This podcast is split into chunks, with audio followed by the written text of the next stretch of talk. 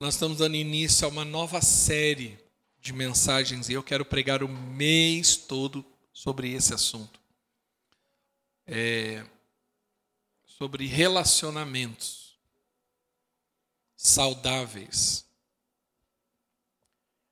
E quando você olha desde Gênesis, por que, que Deus criou o homem? Pensa comigo.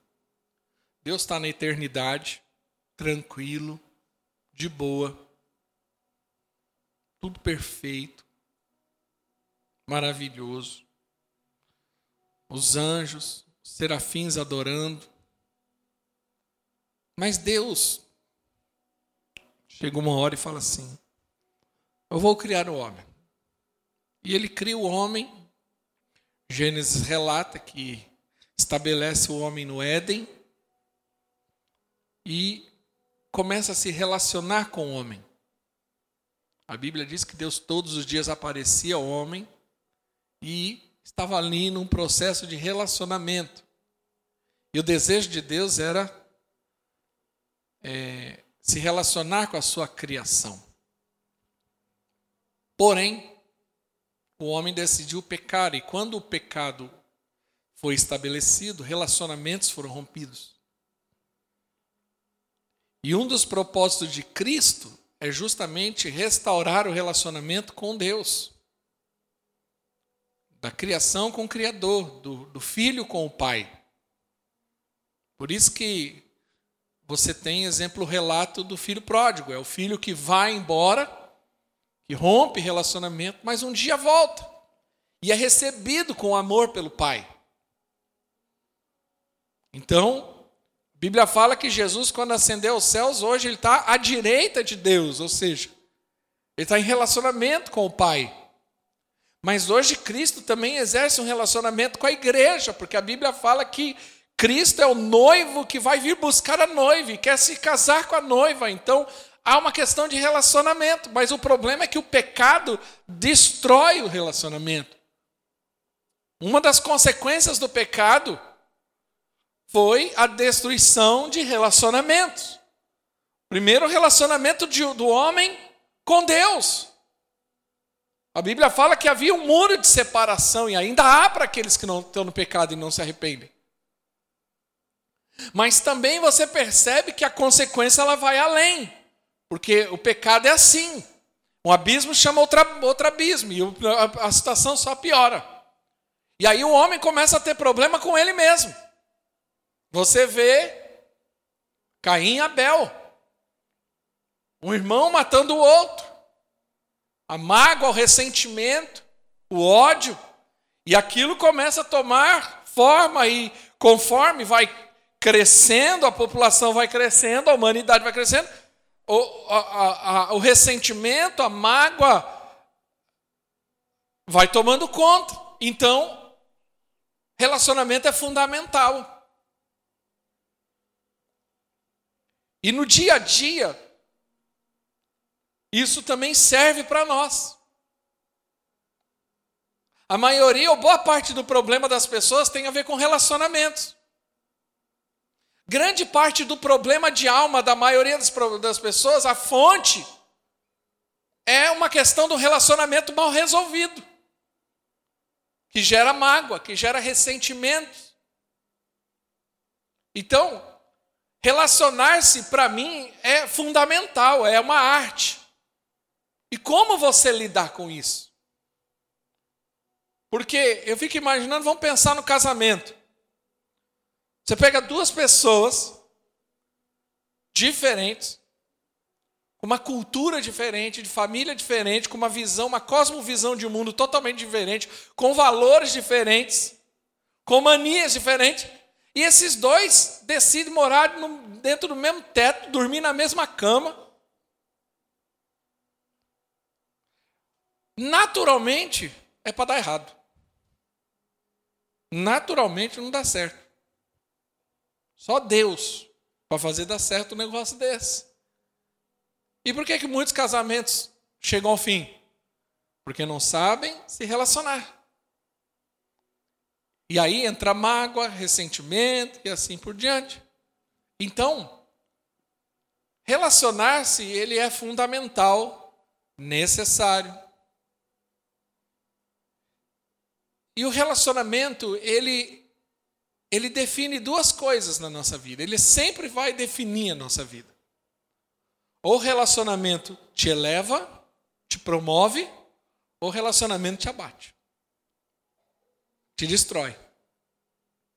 Minha mãe já dizia: diga-me quem antes, eu te direi quem é. A Bíblia fala que é, as más conversações corrompem os maus costumes, ou seja, Relacionamento nunca é neutro, nunca.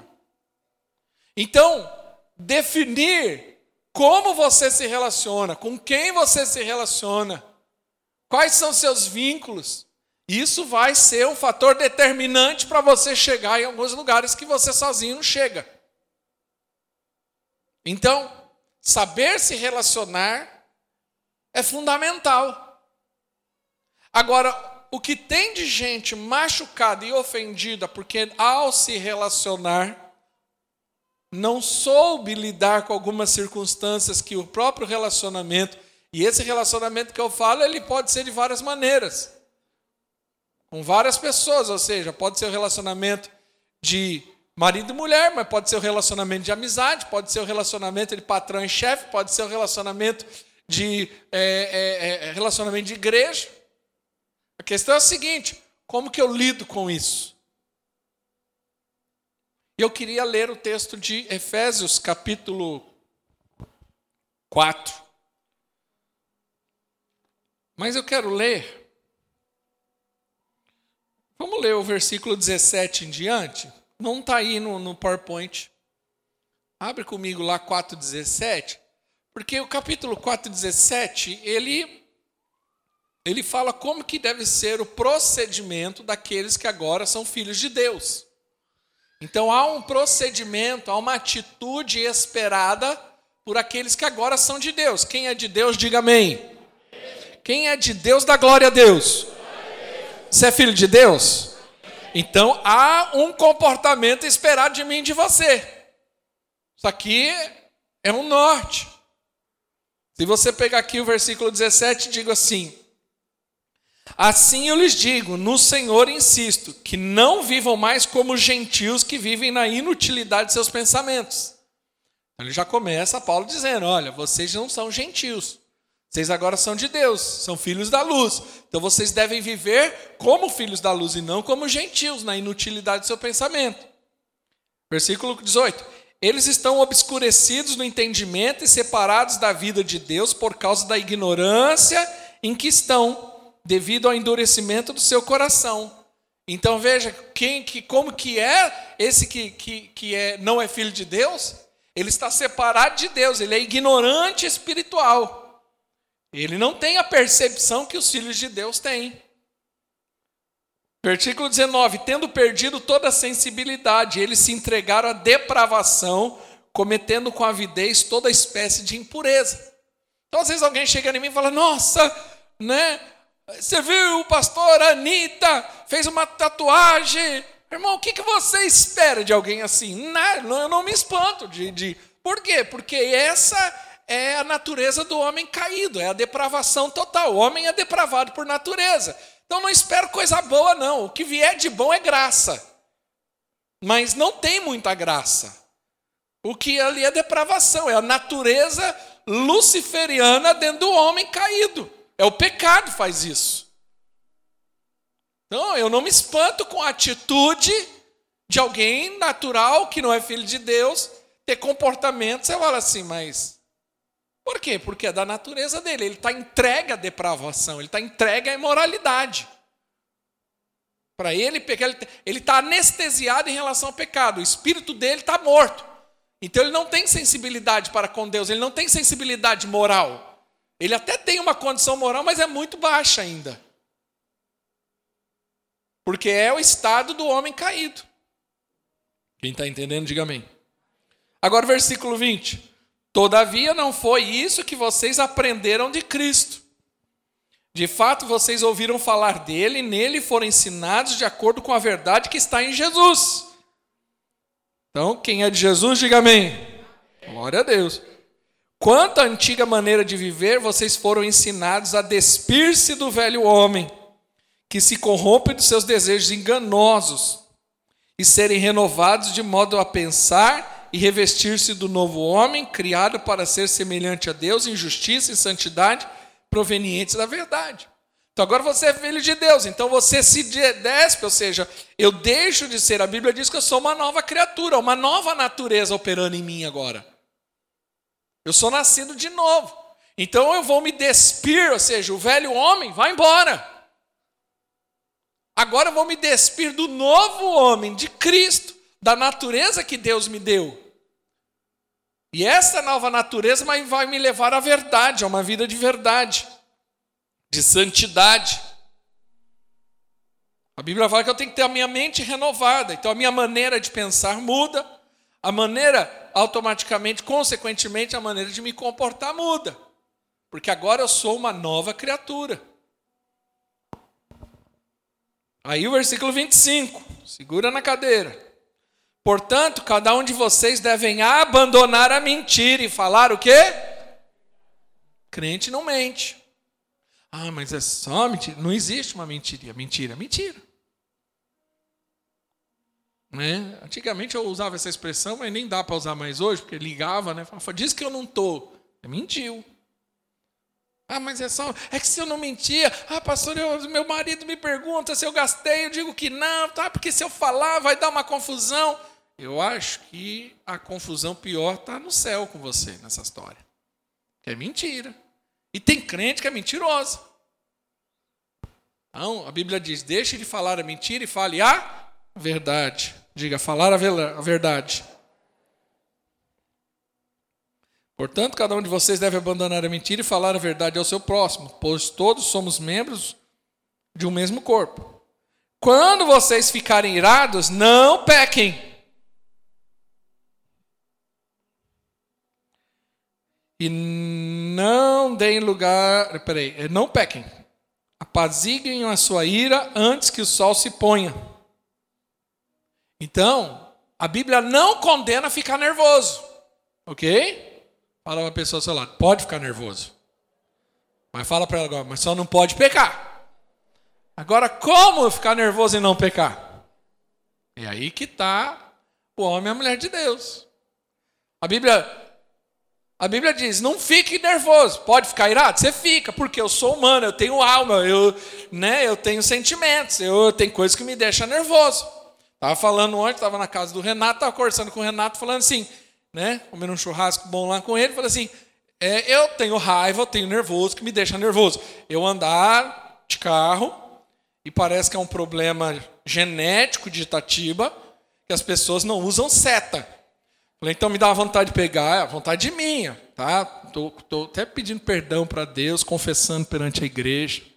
Eu tenho vontade de pegar um martelo, descer. Para que você tem seta? E quebrar a seta. Eu me vejo fazendo isso. Eu me vejo dentro de mim. Porque a pessoa do nada ela vira. Eu falo assim, meu Deus do céu.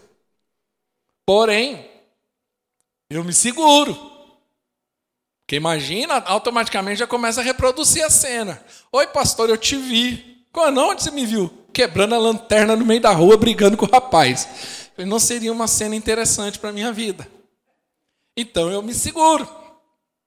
Mas tem coisa que me deixa irado, nervoso, né? Que me deixa as mulheres não passam por esse nervoso, porque sei que mulher é tudo santa, tranquila, né? As mulheres são plenas. Então isso é uma coisa mais de homem. Homem fica irado, mulher não fica, né? Elas são plenas, equilibradas, têm um domínio próprio, invejável, sabe? É um negócio assim que eu é...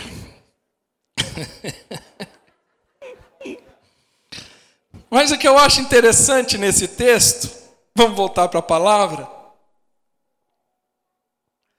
É, apaziguem a sua ira antes de que o sol se põe. Então, eu posso ficar irado, mas eu não posso dormir irado. Então, eu preciso resolver isso antes de dormir. Principalmente no que diz respeito a casais. Serve muito para casamento. Né? Então, eu costumo ensinar sempre sobre isso. Casal briga. Ou tem épocas que mais e épocas que menos. A gente precisa aprender a resolver isso. Eu acho estranho, confesso a você, eu tenho 18 anos de casado. Mas eu não fico dias sem falar com a minha mulher. Tem casais que conseguem ficar dia, uma semana de bico, um de bico para o outro e, e não se fala por causa de uma briga. Isso não pode acontecer. Isso não deve acontecer. Por quê? Porque existe uma legalidade. O versículo seguinte diz isso: Não deem lugar ao diabo. O diabo ele encontra legalidade quando não há responsabilidade no que diz respeito à solução de circunstâncias. Então, casais que não, não quero saber, não vou falar. Claro que você fica, tem momentos que é melhor não falar, mas não dá para você, ah, não vou dormir, eu vou cada um no seu quarto, cada um num canto, é, três, quatro dias sem olhar na cara. Não, não. Sentar aqui, conversa, vamos, vamos nos resolver. Mas o casal precisa aprender a fazer isso. Continuando, que ele agora é uma nova criatura.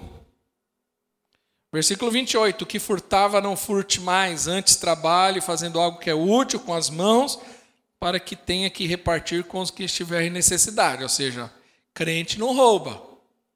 Amém? Amém. 29. Nenhuma palavra torpe saia da boca de vocês, mas apenas o que for útil para edificar a outros, conforme a necessidade, para que conceda graça ao que ouvem. Palavra torpe, ela tem dois sentidos aqui. Ela pode ser o palavrão em si, né? Eu confesso a vocês que eu fico abismado com isso ainda. Eu não consigo é, entender como tem crente que dá glória a Deus e aleluia e fala palavrão. Ai, pastor, mas é mais forte do que eu. Não, irmão. Não é mais forte do que você, é só você se converter. É só você tomar um posicionamento. Não, é que na hora do nervoso solta. Então, solta porque está lá dentro. Então tem que aprender e tem que converter a língua também.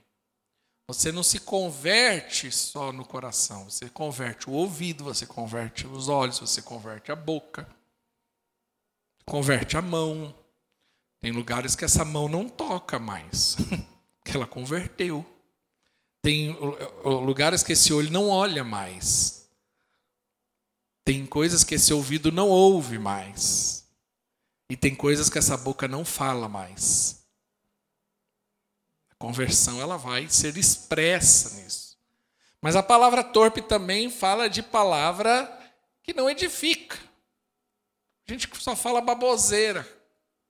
Então, a Bíblia fala que eu devo abrir minha boca para edificar, para abençoar a vida daqueles que estão ao meu lado. Se não for para fazer isso, é melhor não fazer. E o texto continua. Versículo 30. Não entristeça o Espírito Santo de Deus, com o qual vocês foram selados para o dia da redenção. E aí no versículo 31 diz assim: livrem-se de toda amargura, diga amargura, amém, indignação, ira, gritaria, calúnia, bem como toda maldade. Então aqui já tem já uma listinha, né, para você orar em cima disso. Deus me ajuda a vencer a amargura, a indignação, a ira, gritaria, é uma coisa que eu não gosto, rapaz. Eu não entendo. Né? Ah, mas é que eu sou filho de tal grupo. Né? Tem muito disso, não tem? Eu sou filho de italiano. Ah, porque eu sou filho de não sei o quê. Agora você é filho de Deus. Você não pode ser escravo de uma circunstância. Entendeu? Então, tem que ser cuidadoso, tem que saber lidar. Eu não estou falando que nós temos que ser como britânicos, né? Eu vi um rapaz falando que foi num velório britânico e ele falou que ele ficou encantado. O povo chorava de forma até elegante. Né? No Brasil, como é que é? É gente passando mal no meio do velório, aquela confusão. Eu quero morrer junto, né? O brasileiro é exagerado, né? Aquele exagero tradicional nosso. Não estou dizendo que a gente tem que ter né, esse britânico, mas nós precisamos entender que nos convém hoje coisas que é, são necessárias para a vida cristã. Amém? Mas ele continua dizendo, é, versículo 32: Sejam bondosos e compassivos um para com os outros, perdoando mutuamente. É nesse texto que eu vou pregar ainda. Só basicamente nisso. Perdoando-se mutuamente, assim como Deus os perdoou em Cristo. E aí o capítulo 5, versículo 1 e 2 diz assim: Portanto, sejam imitadores de Deus como filhos amados e vivam em amor. Diga, viver em amor. Como também Cristo nos amou e se entregou por nós como uma oferta e sacrifício de aroma agradável a Deus. Então, a orientação de Paulo para essa nova criatura, né, que automaticamente ele vai ter que desenvolver novos comportamentos, ou serão esse comportamento nada mais é que o fruto dessa mudança interna. É claro que tudo é um processo. Então não é uma chave que diz liga e liga. Né? Você vem de uma cultura, você vem de hábitos. Então, exemplo, é, eu me lembro que eu tinha o hábito de falar, ai minha Nossa Senhora. Até o dia que eu falei isso perto do meu pastor, ele virou na frente de todo mundo e falou, nossa não, pode ser sua, mas minha não é. Então aquilo, aquilo me expôs e me envergonhou, mas eu também nunca mais falei. Hum. Então são hábitos, são culturas que você vai, né, mudando. Deus vai te confrontando. Você vai assimilando. Porém, nós precisamos estar prontos para perdoar uns aos outros, como Deus nos perdoou, porque, voltando, se nós não soubermos o princípio, o conceito do que é perdão, do perdoar, do ser perdoado, nós vamos ter muita dificuldade em relação, porque veja bem, a relação com Deus, ela só pode ser restabelecida por meio do perdão. Então, o homem perdeu seu relacionamento com o Criador, com o Pai, e agora Cristo morreu na cruz para que o homem fosse restabelecido. Só que isso acontece de forma natural? Não. Acontece por meio do perdão. Para que esse relacionamento entre o filho e o pai sejam restaurados e agora o homem tenha o privilégio e a oportunidade de estar na eternidade com Deus, precisa acontecer uma coisa chamada perdão. Se não houver perdão, não há salvação. Mesmo que Cristo tenha morrido na cruz. Então veja como o perdão é fundamental, o perdão é base, a base do cristianismo é o perdão. Não existe cristianismo sem perdão. Não existe cristão que não perdoa. Se não perdoa, tem algum problema. Tem alguma coisa que não está configurada direito nessa nova criatura. E se tem uma coisa que eu, eu penso, estava meditando sobre isso a semana, tem coisas que nós falamos que nós achamos a coisa mais linda do mundo, mas na hora de praticar temos grande dificuldade ao perdão. Nós falamos muito sobre perdão e amor, mas praticamos muito pouco. Como tem crente magoado, como tem crente ressentido, como tem gente ressentida, como tem gente com dificuldade de relacionamentos, porque vai acumulando é, é, é, é circunstâncias no coração, ofensas, e, e, e, e, aí não consegue lidar com isso. Ou diz que perdoou, mas no fundo não perdoou. E o perdão, ele é como um câncer, ele vai, a falta do perdão né, o ressentimento, a mágoa, a ofensa, ela é como um câncer.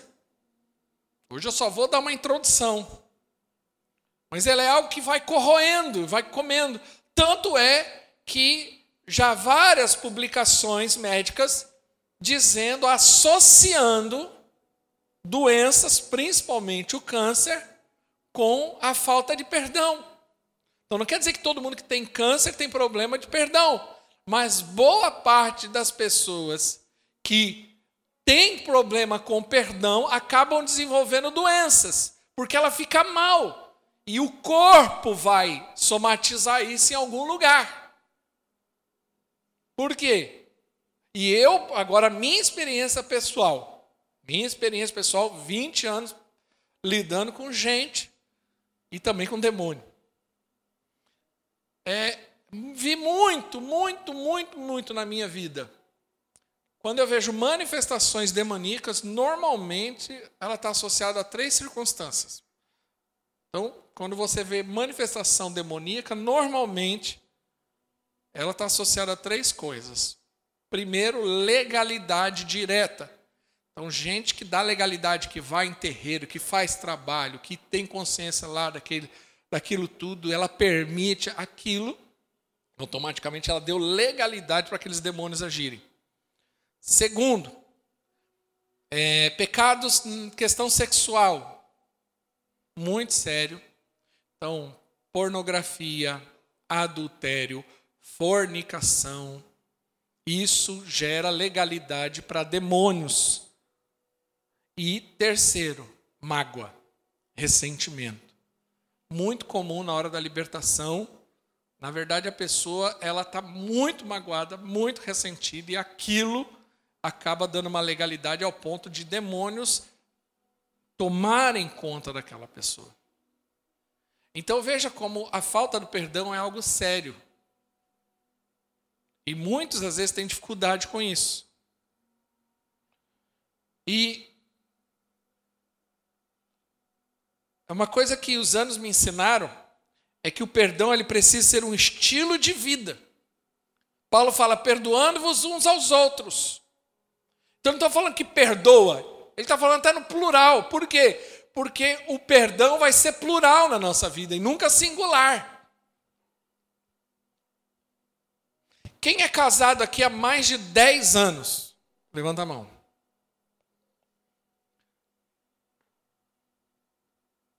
Provavelmente, é uma coisa que eu creio, que a longevidade de um casamento, a longevidade, o casamento ele precisa de muitas coisas, ele não tem uma receita certa, não, porque pessoas são diferentes. Mas existem algumas coisas que são fundamentais que tenha dentro do casamento, ok? Uma delas é a capacidade de dizer eu te amo, de estar agradando o tempo todo sempre fazendo um agrado. Ou seja, demonstrando isso, é, reafirmando isso. Por isso que, mas uma das coisas também que são fundamentais de um casamento para ter longevidade é a capacidade de é, a prática do perdão dentro do casamento, de ambas as partes, porque o perdão ele não é a palavra, ele é uma atitude que exige um monte de coisa que eu vou estar falando a partir de hoje. Então, a, a, a questão do perdão deve ser um estilo de vida. Se eu não estiver disposto a ter o perdão como estilo de vida, provavelmente eu vou ser uma pessoa fracassada em muitas áreas. Porque se a pessoa não consegue perdoar, ela tem dificuldade, se ressente muito fácil, ela vai ter dificuldade de relacionamento. Se você tem dificuldade de relacionamento, como que você vive num mundo com 7 bilhões de pessoas? Para trabalhar, você precisa se relacionar.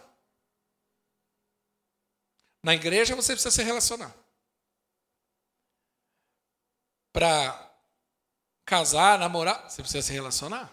E não só com a pessoa, mas com a família dela. Aí que está o problema, às vezes. Então, percebe, por isso que tem gente que está vi, vivendo isolada. E ela tem dificuldade de relacionamentos e relacionamentos profundos. Porque deixa eu te falar uma coisa: relacionamento não é seguidor de Instagram, de mídia social. Ah, eu não estou nem aí para ninguém. Eu tenho meu Instagram lá, tenho 15 mil seguidores. Você não tem amigo, você não tem gente se relacionando, você tem seguidor. E boa parte daquele seguidor nem te segue. O número é pequeniníssimo. Agora, eu vou falar que capacidade de se relacionar é manter relacionamentos duradouros, longos. Manter relacionamentos. Não precisa ser com muita gente, normalmente não consegue mesmo, mas você ter relacionamentos duradouros. Então tem gente que não consegue se relacionar com ninguém. E às vezes ela chega ao ponto que ela não consegue se relacionar com ela mesma. E se ela não consegue se relacionar com gente, ela não vai conseguir se relacionar com Deus. E aí ela vai ter dificuldade tudo onde ela passa. Ela trabalha, ela tem problema na família, ela tem problema na igreja, ela tem problema. E com o marido, às vezes já saiu do segundo, ela está no terceiro casamento, no quarto casamento, quinto casamento. Esse tempo atrás eu vi, o, o, o, acho que é o Fábio Júnior casou sete, oito vezes. Eu falei assim: esse cara é uma grande farsa. Por quê? Não pode ser. E eu não posso tratar isso como normalidade. Alguém casou sete, oito vezes. O que o cara é muito ruim. Ah, não, mãe, ele fala umas, umas músicas bonitas, românticas, é tudo. Mentira. Ele deve ser um grande fake. Que alguém que não ficou casado e teve que casar sete vezes aí não deu certo. Pelo amor de Deus, alguma coisa está de errado. Desiste. Você é ruim nisso, meu filho. Não casa mais. Porque o negócio está ruim para você. Porque tem dificuldade de se relacionar. Nós precisamos aprender a conviver, e para conviver nós precisamos perdoar. Porque atritos virão. O mundo não é um conto de fadas. Então nós precisamos aprender a lidar com isso. E o nosso modelo de perdão é o próprio Cristo. Porque se nós fomos perdoados, é só porque fomos perdoados por Cristo. Então, ou seja, quando alguém pecar contra mim e eu tiver dificuldade de, de perdoar, eu tenho que lembrar sempre que Cristo me perdoou. Mesmo eu sendo quem eu fui. Mas Ele me perdoou. E sem a doutrina do perdão, o cristianismo ele perde todo o seu poder. Nós perdoamos porque nós fomos perdoados. Quem entendeu, diga amém. Agora, a Bíblia ela relata alguns conceitos sobre perdão. Importante entender isso.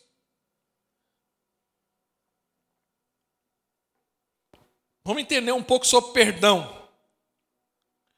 Ela usa alguns conceitos, algumas palavras para transmitir a ideia do perdão.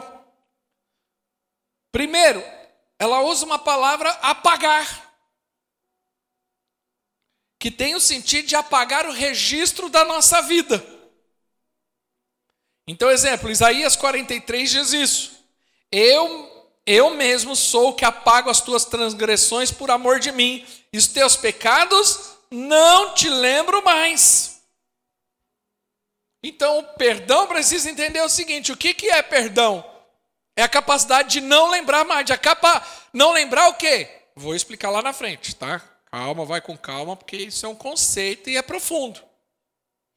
Eu não estou aqui minimizando perdão e, e, e trazendo para uma área simples que não é. Se fosse, seria mais fácil. Não é. É como a graça. Eu estava com uma pessoa essa semana falando sobre a graça dessa pessoa e falando assim: a graça parece fácil, mas não é fácil de entender. Porque às vezes a nossa natureza está tão impregnada com a lei que a graça fica difícil de entender, mesmo aparentemente sendo simples. A Bíblia ela tem essa, essas questões dentro de nós. Coisas que deveriam ser simples, mas elas não são. E a questão do perdão é assim. Então, o perdão eh, usa muitas vezes a expressão para falar sobre perdão. Eu estou apagando, eu estou me esquecendo. É? A Bíblia fala que há um registro da sua vida num livro. Então, toda vez, imagine que você pudesse ter acesso a esse livro. E na hora que você começar a olhar para esse livro, está contando a sua história. Só que no momento que você cometeu um pecado ali, vai ter um, um não tem o, nosso branquinho que a gente usa? Lá vai ser o vermelhinho, é o sangue de Jesus. Então não há registro. O próprio Deus fala assim: Eu não me lembro mais. Não há registro, foi apagado. Quem está entendendo, diga amém. Eu não me lembro mais. Então tem gente que tem gente que chega assim para Deus. Ai, Deus. Eu estou conjecturando aqui, tá? Deus, me perdoa, porque eu fiz isso. Mas ele já pediu perdão. Só que às vezes ele está achando que o negócio não foi direito e ele precisa pedir perdão de novo. Aí eu acredito que Deus nessa hora fala assim: Mas que pecado? Ah, Deus, aquele pecado. Não, eu não lembro mais, acabou. Na minha memória já deletei. Estou resolvido com isso. Porque quem, quer, quem não esquece do pecado é o diabo. O diabo fica te lembrando o tempo todo. Eu sei o que você fez no verão passado. Ah, eu sei. O diabo ele faz isso. Ele que te acusa com o seu pecado do passado. Mas toda vez que o diabo te acusar do seu passado, você levanta a tua voz e lembra ele do futuro dele. Satanás, você está lascado. Quem está entendendo, diga amém. Segunda coisa para explicar, segundo conceito, outra palavra usada sobre perdão é que é levar e carregar para longe, falando da remoção completa dos pecados de nós, como se fosse uma carga pesada. O texto de Miqueias diz isso. Tornará a ter compaixão de nós, pisará aos pés as nossas iniquidades e lançará todos os nossos pecados nas profundezas do mar. Então, pecado ele é um peso para nós. A acusação do pecado, a condenação do pecado. Mas a Bíblia diz que ele remove de nós. Por isso que Jesus fala: "O meu fardo é leve". Então, quando eu entendi que eu fui abençoado e perdoado, eu não preciso mais andar angustiado. Nossa, mas olha, hoje eu estou em Cristo, hoje eu sou de Jesus, mas olha aquilo lá, aquela situação, e parece que aquilo vira um peso, um fardo, mas a Bíblia diz que ele removeu de nós esse fardo e levou para longe, porque ele falou: você não precisa mais carregar. Jesus tirou esse fardo, falou: meu fardo é leve, você pode andar feliz, tranquilo, de cabeça levantada, você não tem mais acusação sobre a tua vida, por quê? Porque hoje o teu pecado foi perdoado. E nós precisamos entender isso. E isso serve também para o nosso relacionamento. A pessoa veio, consertou, pediu perdão, acabou. Está lá atrás. A gente precisa ter essa maturidade. E também sobre como no conceito de libertação de dívida. O versículo de Salmo 130 diz assim: Se observares o Senhor iniquidades, quem, Senhor, subsistirá? Contigo, porém, está o perdão.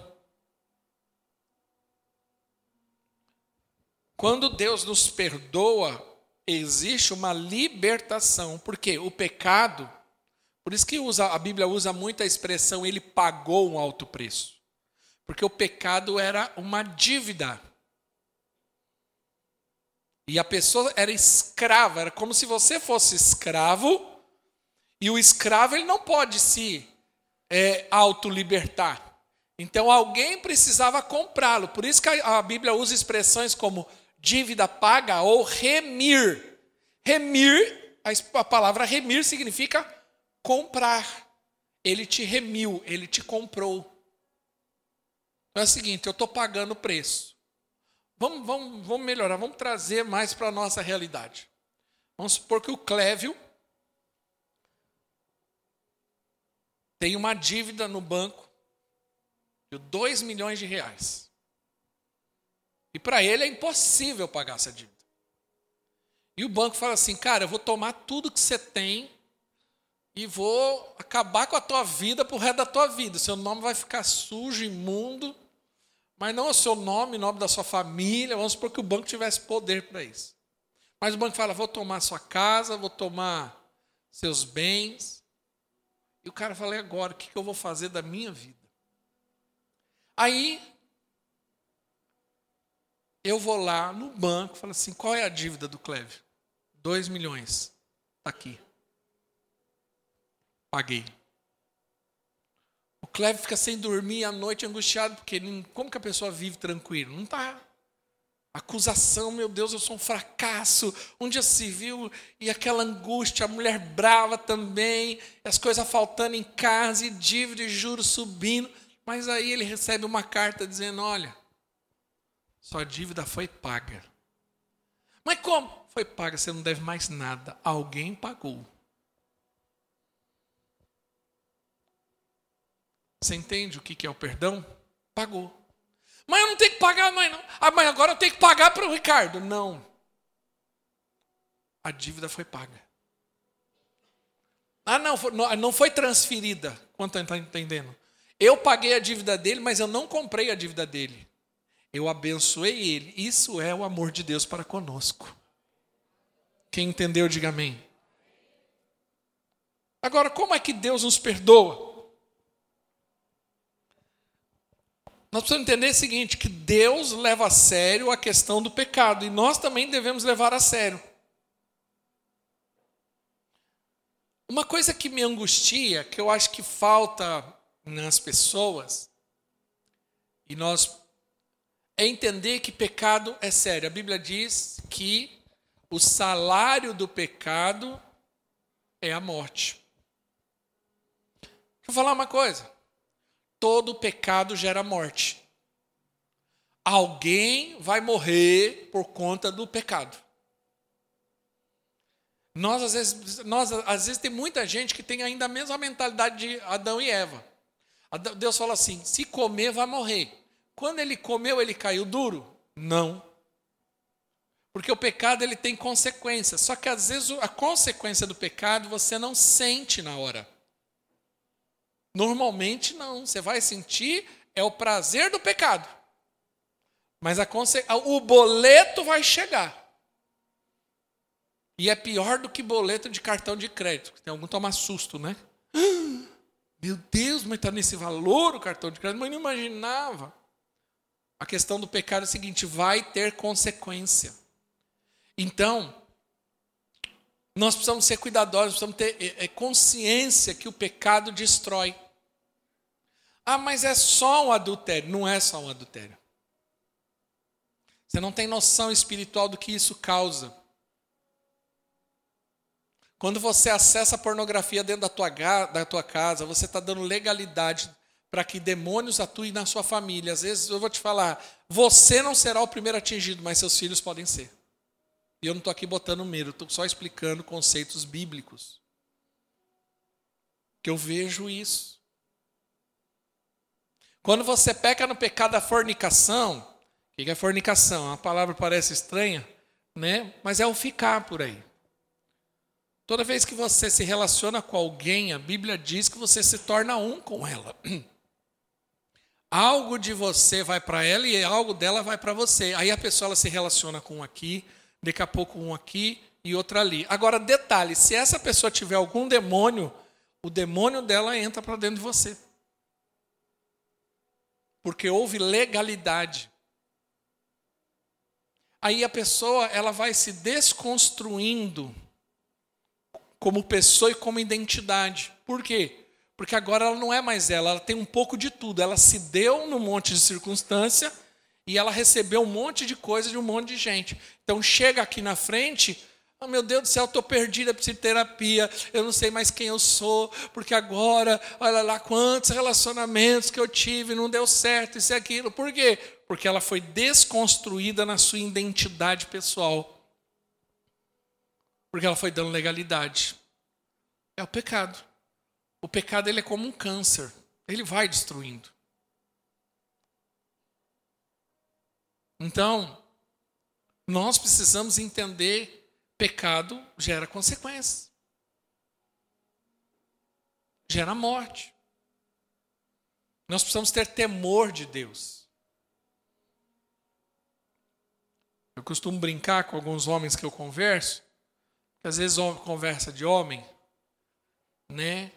É, eu vejo que alguns homens conversando e falam assim: não, a minha esposa faz isso. Aí o outro fala assim: Ah, mas a minha é igualzinha. Aí o outro fala: Mas a minha é igualzinha. Aí quando todo mundo tem essa consciência, que eu percebo que eles têm a consciência, eu falei: Então vocês entenderam uma coisa? O quê? Não adianta trocar. No final vai estar igual. Porque às vezes o camarada fala, não, faz o seguinte, a minha, a, minha, a minha é muito complicada, eu acho que eu vou trocar por outra.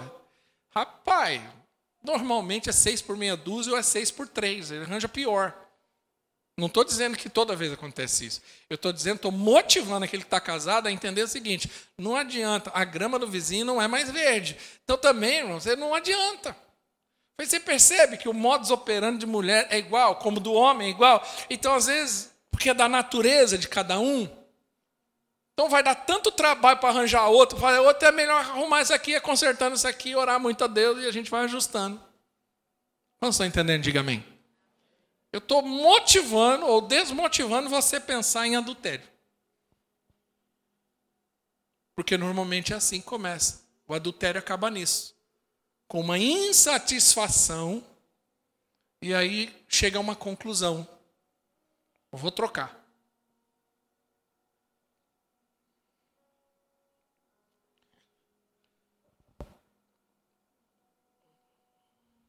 O perdão de Deus é um ajuste de contas. Ou seja, antes de haver perdão, é preciso haver um ajuste de contas. Perdão não é ignorar a consequência do pecado. Todo aquele que já tenha sido cometido é justamente punido. Então, o que, que a Bíblia diz? Olha aqui para mim. Jesus fala assim, ó, quando você for entregar a tua oferta, e você tiver alguma coisa com o irmão, vai lá e resolva com o irmão. Depois você volta e dá a sua oferta. Que ele está dizendo? O seguinte: nós precisamos aprender a resolver nossas pendências. Nós precisamos entender que há uma necessidade. Então, se eu tenho alguma coisa com uma situação, primeira coisa, estou dando aqui uma dica para você sobre isso. Primeiro, resolva dentro de você. Primeiro, resolva dentro de você. O perdão é uma decisão, não é um sentimento. Então, normalmente, você não vai acordar com vontade de perdoar ninguém. Uh, acordei, ai que vontade de perdoar. Hoje, hoje eu tô tininho, ó. Hoje eu perdoo uns três, porque eu estou numa vontade de perdoar. Você não vai acordar com vontade de perdoar. Então, a primeira coisa, nós precisamos resolver dentro da gente. Eu quero perdoar. Eu quero resolver. Eu não quero mais ter esse sentimento. Eu não quero mais sofrer. Mas às vezes não é o outro. É a maneira como eu lido com aquilo. Por isso que eu preciso que vocês venham as próximas semanas, porque o que eu estou falando aqui é muito profundo e é muita coisa para digerir. Então, exemplo, eu fico achando que eu estou com um problema com o Léo. Eu estou chateado com o Léo, porque eu estou bravo com o Léo. Mas se eu fizer uma reflexão, o problema não está no Léo, o problema está em mim. E normalmente é assim. Ah, mas ah, esse cabelo do Léo me irrita. Se o cabelo dele me irrita, quem, quem tá com problema? É eu ou é o cabelo dele? Só eu, porque o cabelo é dele. O problema é ele fala que ele quer com o cabelo dele, meu Deus do céu.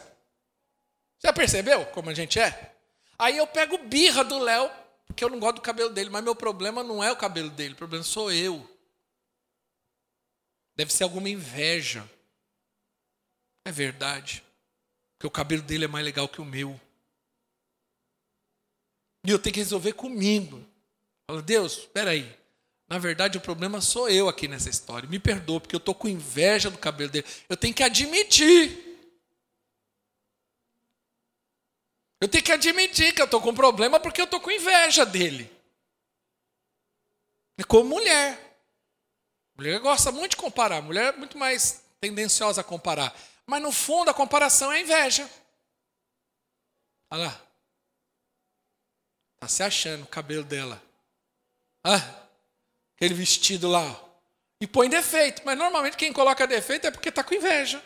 É que ninguém admite nessa hora. Ninguém admite. Tome cuidado com a inveja. Eu muitas vezes tive que admitir inveja na minha vida. E eu falo, Deus, na verdade é inveja. Olha lá, está se achando. Comprou carro novo.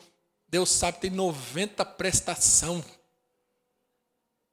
E qual é o problema? Tem 90 prestação, quem paga é ele, não sou eu. Olha a minha inveja. Só porque ele está com carro novo mesmo com 90 prestação. Meu carro é novo. Você está vendo como a inveja nos move? Então você está entendendo que muitas vezes nós a nossa crítica normalmente quando Jesus fala assim, antes de tirar o cisco do olho do seu irmão, tire a trava do seu, não é isso? O cisco é uma coisa pequena, a trave é uma madeira grande, mas normalmente, quem fala isso é a Joyce Meyer. O cisco do olho do seu irmão é um pedaço da trava que está no seu, ou seja, aquela coisa pequena que você está vendo e, e criticando no seu irmão, na verdade, na sua vida, aquilo é muito grande. Quantos entenderam? Diga amém. Então você veja como muita gente tem problema de relacionamento, entra na questão da mágoa, do ressentimento, porque na verdade ela não sabe lidar com as circunstâncias ao redor dela. Nós precisamos aprender a ajustar. Mas primeiro, antes de ir lá resolver, porque tem gente que ela faz a. Ela tem a prática sem a verdade. Então vamos supor, que, que é isso? Não está gravando, né? Vai gravar à noite essa mensagem, porque eu estou aqui pelo Espírito. Mensagem, preguei isso aqui, mas eu tenho o mês todo para falar. O que, que é a prática sem verdade? Eu magoei a minha esposa. E eu tenho agora, como cristão, que pedir perdão para ela. Sim ou não? Aí eu vou lá e falo assim: Oi, quero pedir perdão, porque você está magoada comigo, tá? Mas estou te pedindo perdão. Então a minha vida com Deus está resolvida. Agora é você, tá? A verdade nisso? Agora é ela que tem que se resolver. Eu já resolvi a minha vida. Eu já reconheci. Não. Parece aquela criança, filho, sabe o filho que você cata e fala assim: pede perdão. Ele, tá bom, perdão. Ele pediu perdão? Arrependimento? A consciência que ele fez alguma coisa errada? Não, ele só está fazendo porque a mãe está com chinelo ali perto dele, forçando ele a fazer. E tem gente que às vezes parece que ela é forçada de alguma medida, mas ela não há arrependimento e verdade naquilo. Ela faz tipo assim, ó, eu estou fazendo a minha parte, agora é você que se vira. Entendeu? Vou dar um exemplo, vou usar o meu, vamos usar o meu casamento. Mais fácil dessa parte usar. Eu vou lá e vomito um monte de coisa na minha esposa, deixo ela mais lá embaixo. Aí eu venho e simplesmente falo assim: me perdoa, é, eu errei, eu falei umas besteiras. E volto para a sala. Poxa vida. O caminho né, não é, é, um, é um caminho torto, é longo também. Eu costumo dizer para as pessoas: todo mundo tem o direito, mas isso ela precisa entender percorrer o caminho. Você entende? Ela tem o direito de voltar, ela tem o direito de restaurar, ela tem o direito. Simplesmente você precisa entender o seguinte: existe um caminho. E esse caminho deve ser percorrido. Então, vou dar um exemplo. Estou aqui dando exemplo, espero que à noite na gravação eu consiga. Uma história diz que o homem pega um, um travesseiro de pena em cima de uma montanha e espalha aquele travesseiro. Ele abre e começa a espalhar e vai pena para tudo quanto é lugar. Vamos supor que isso são ofensas que eu produzi. Mas agora Deus me trouxe luz e agora eu preciso restaurar isso aí. Eu tenho que ir atrás de cada pena. É lógico é impossível eu encontrar todas. Mas tudo aquilo que tiver ao meu alcance para encontrar essas penas, eu vou lá resolver. Entendeu? Agora existe um caminho. Não é simplesmente eu chegar e falar, perdão, Deus, está perdoado, estou perdoando, Deus, pedir perdão. Ok, mas e as pessoas? Entendeu? Então existe um caminho. Por isso que eu falo que a gente tem que ser mais cuidadoso em certas práticas, atitudes nossas, porque nós temos que entender que a consequência às vezes ela é pior. Então, se nós medíssemos a consequência, nós faríamos perdoar, nós pecaríamos muito menos. Porque pensa no trabalho que dá. Eu ensino isso para os irmãos. Irmão, toda vez que for pecar, né? Pensa um pouco, assim, o trabalho que vai dar para eu consertar isso. Eu estou falando que esse é meu modus operandi. Eu penso muito nisso. Toda vez que vem a, a sugestão de pecar, eu fico pensando, mas eu vou ter que uma hora me arrepender, porque eu sou crente, uma hora eu vou ter que me arrepender. Aí eu, ter, eu fico pensando assim, eu vou ter que pedir perdão. Aí eu vou pensando, começo a fazer conta, eu falo assim, hum, é melhor eu nem fazer. Você imagina? Imagine um homem como eu, exemplo, adulterar. Não vou adulterar. Penso comigo, né? Aí eu fico pensando, mas eu vou ter que me arrepender. A minha mulher vai querer me matar. Eu fico pensando assim. Que ela não vai dar moleza para mim. Aí, mas vou supor que ela seja, que ela me perdoe. Eu vou ter que ser removido da igreja, porque eu não posso continuar pastoreando a igreja. As minhas filhas vão ficar com a vergonha de mim danado. E ainda vou ter que vir me expor para falar, irmãos, eu pequei, me perdoa. Fiz uma besteira aí. Eu vou ter que fazer todo esse caminho, essa exposição. A igreja provavelmente vai chamar pastor, beleza, só que agora você vai ficar aí uns dois anos de banco. Vamos por outro pastor. E eu vou ter que ficar aqui, quieto. Para depois de dois anos começar alguma coisa, já vai dar um rolo. Olha o trabalho, já me dá, já me dá batedeira no coração só de pensar. Aí eu já falo assim, é melhor eu ficar quieto na minha. Eu estou dando exemplos aqui você entender. Se todo mundo pensasse dessa forma, evitaria muita dor de cabeça. Quem está entendendo, diga amém. O perdão de Deus custou muito caro. E o nosso também custará. Custou o pai entregar seu filho na cruz. O nosso perdão vai custar-nos a renúncia da vingança, a dor do nosso orgulho ferido. Porque é natural que quando nós ficamos ofendidos, nós queremos nos vingar, sim ou não? Sim ou não? Sim. É natural. E para que haja perdão, eu vou ter que engolir o quê? Meu orgulho.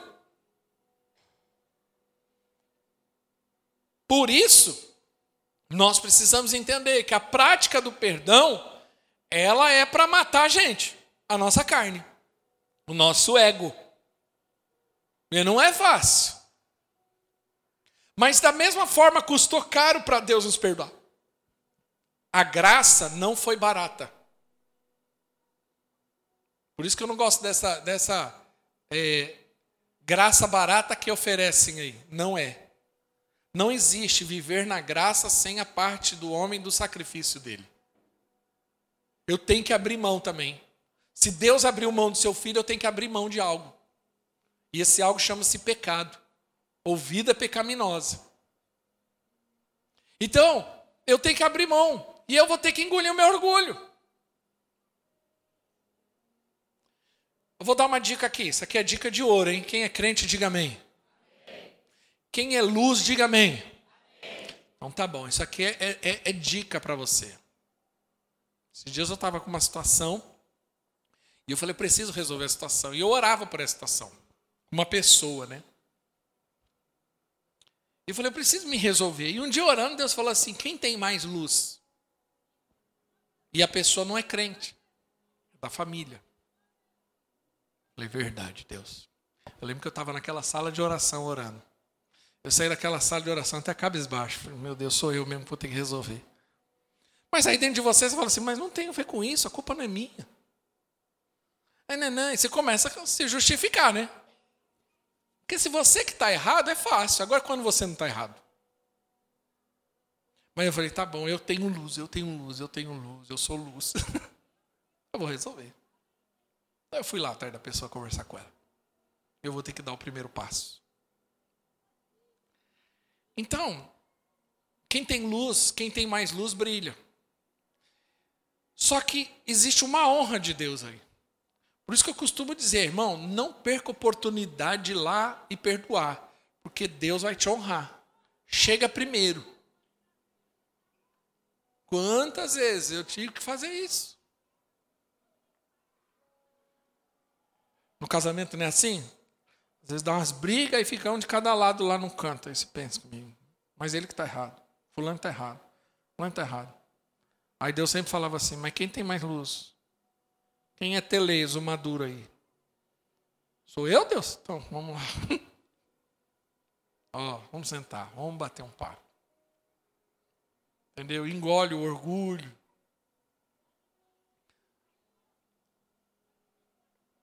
Como diz um, eu vi uma frase esses dias.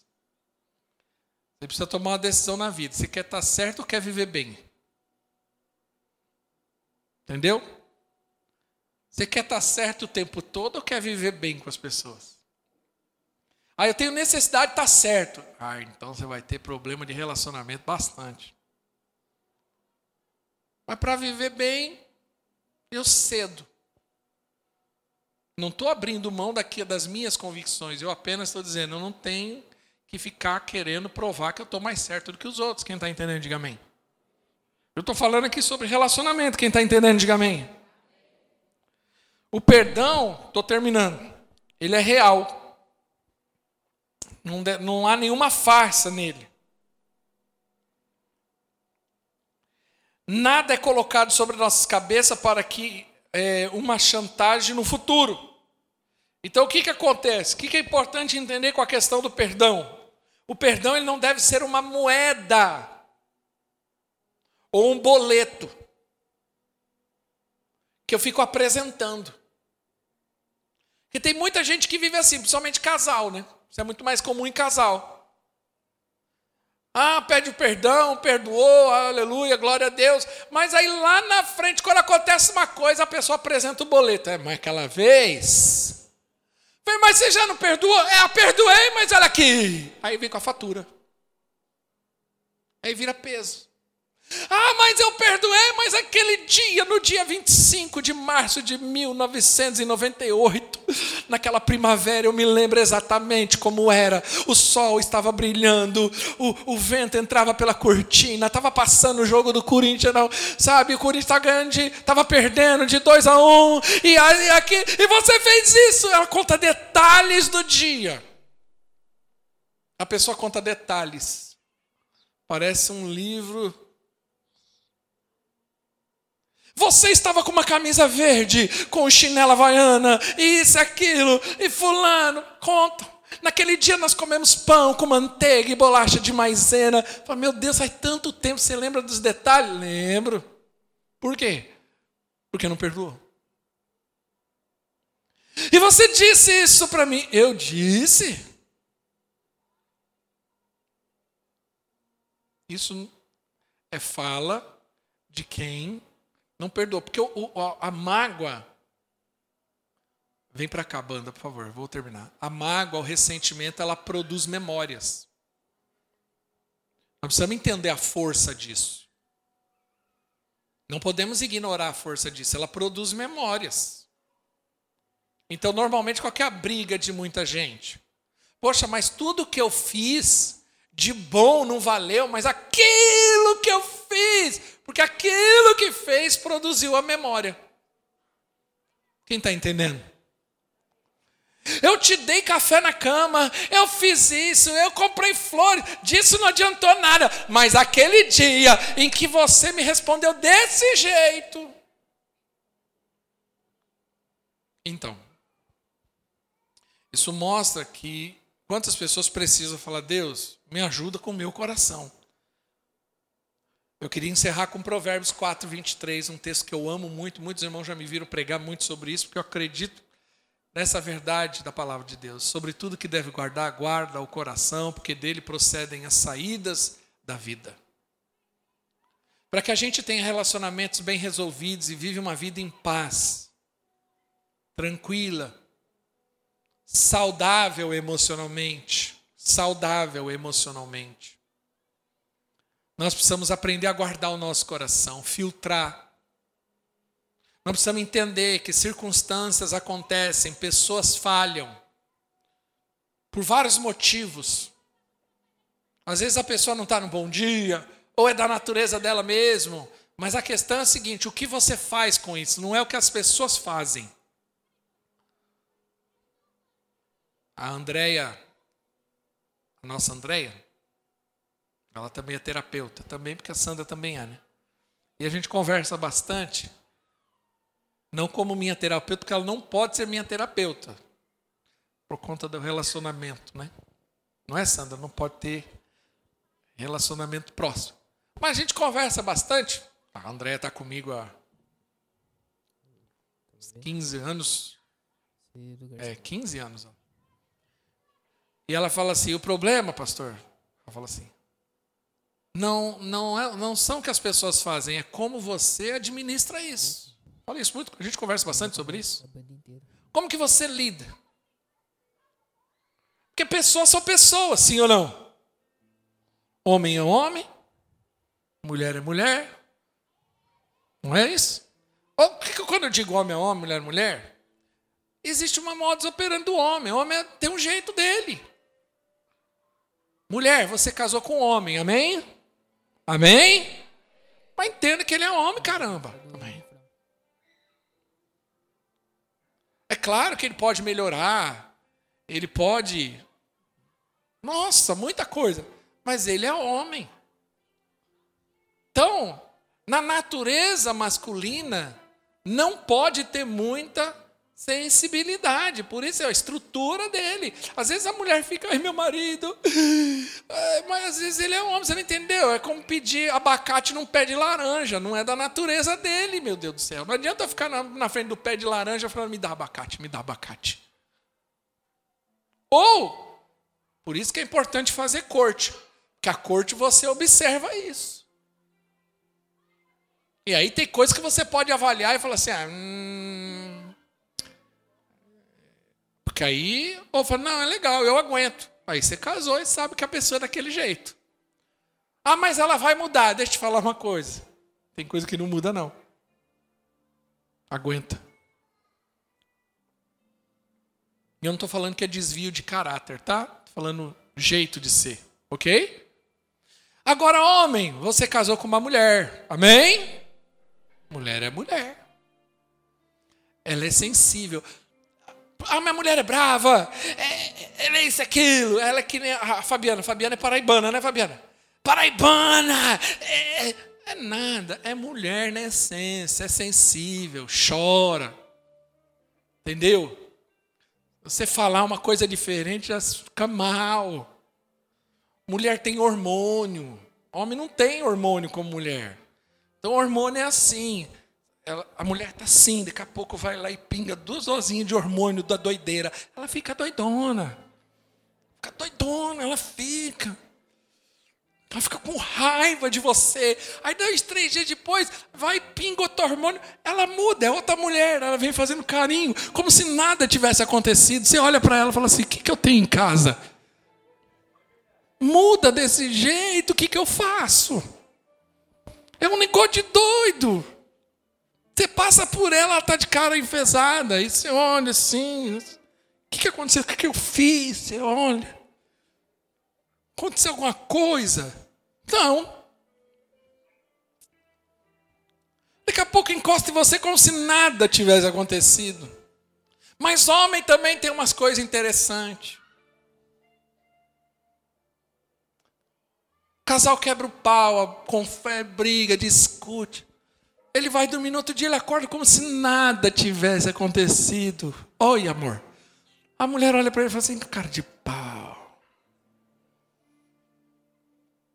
E ele com aquela cara dele assim, como se nada tivesse acontecido, porque ele sabe o que aconteceu, mas o medo dele de provocar briga de novo, ele finge que nada aconteceu. E a mulher se acabando de chorar. Não dormia à noite, olhava para ele dormindo, ele roncando. Desgraçado, eu aqui sofrendo, você dormindo. Ela já imagina assim, afogada, dar chumbinho, alguma coisa. É assim. Quem está entendendo, diga amém. Nesse mês eu vou falar bastante sobre relacionamento. E eu creio que vai ser um tempo de muita edificação. Fica de pé.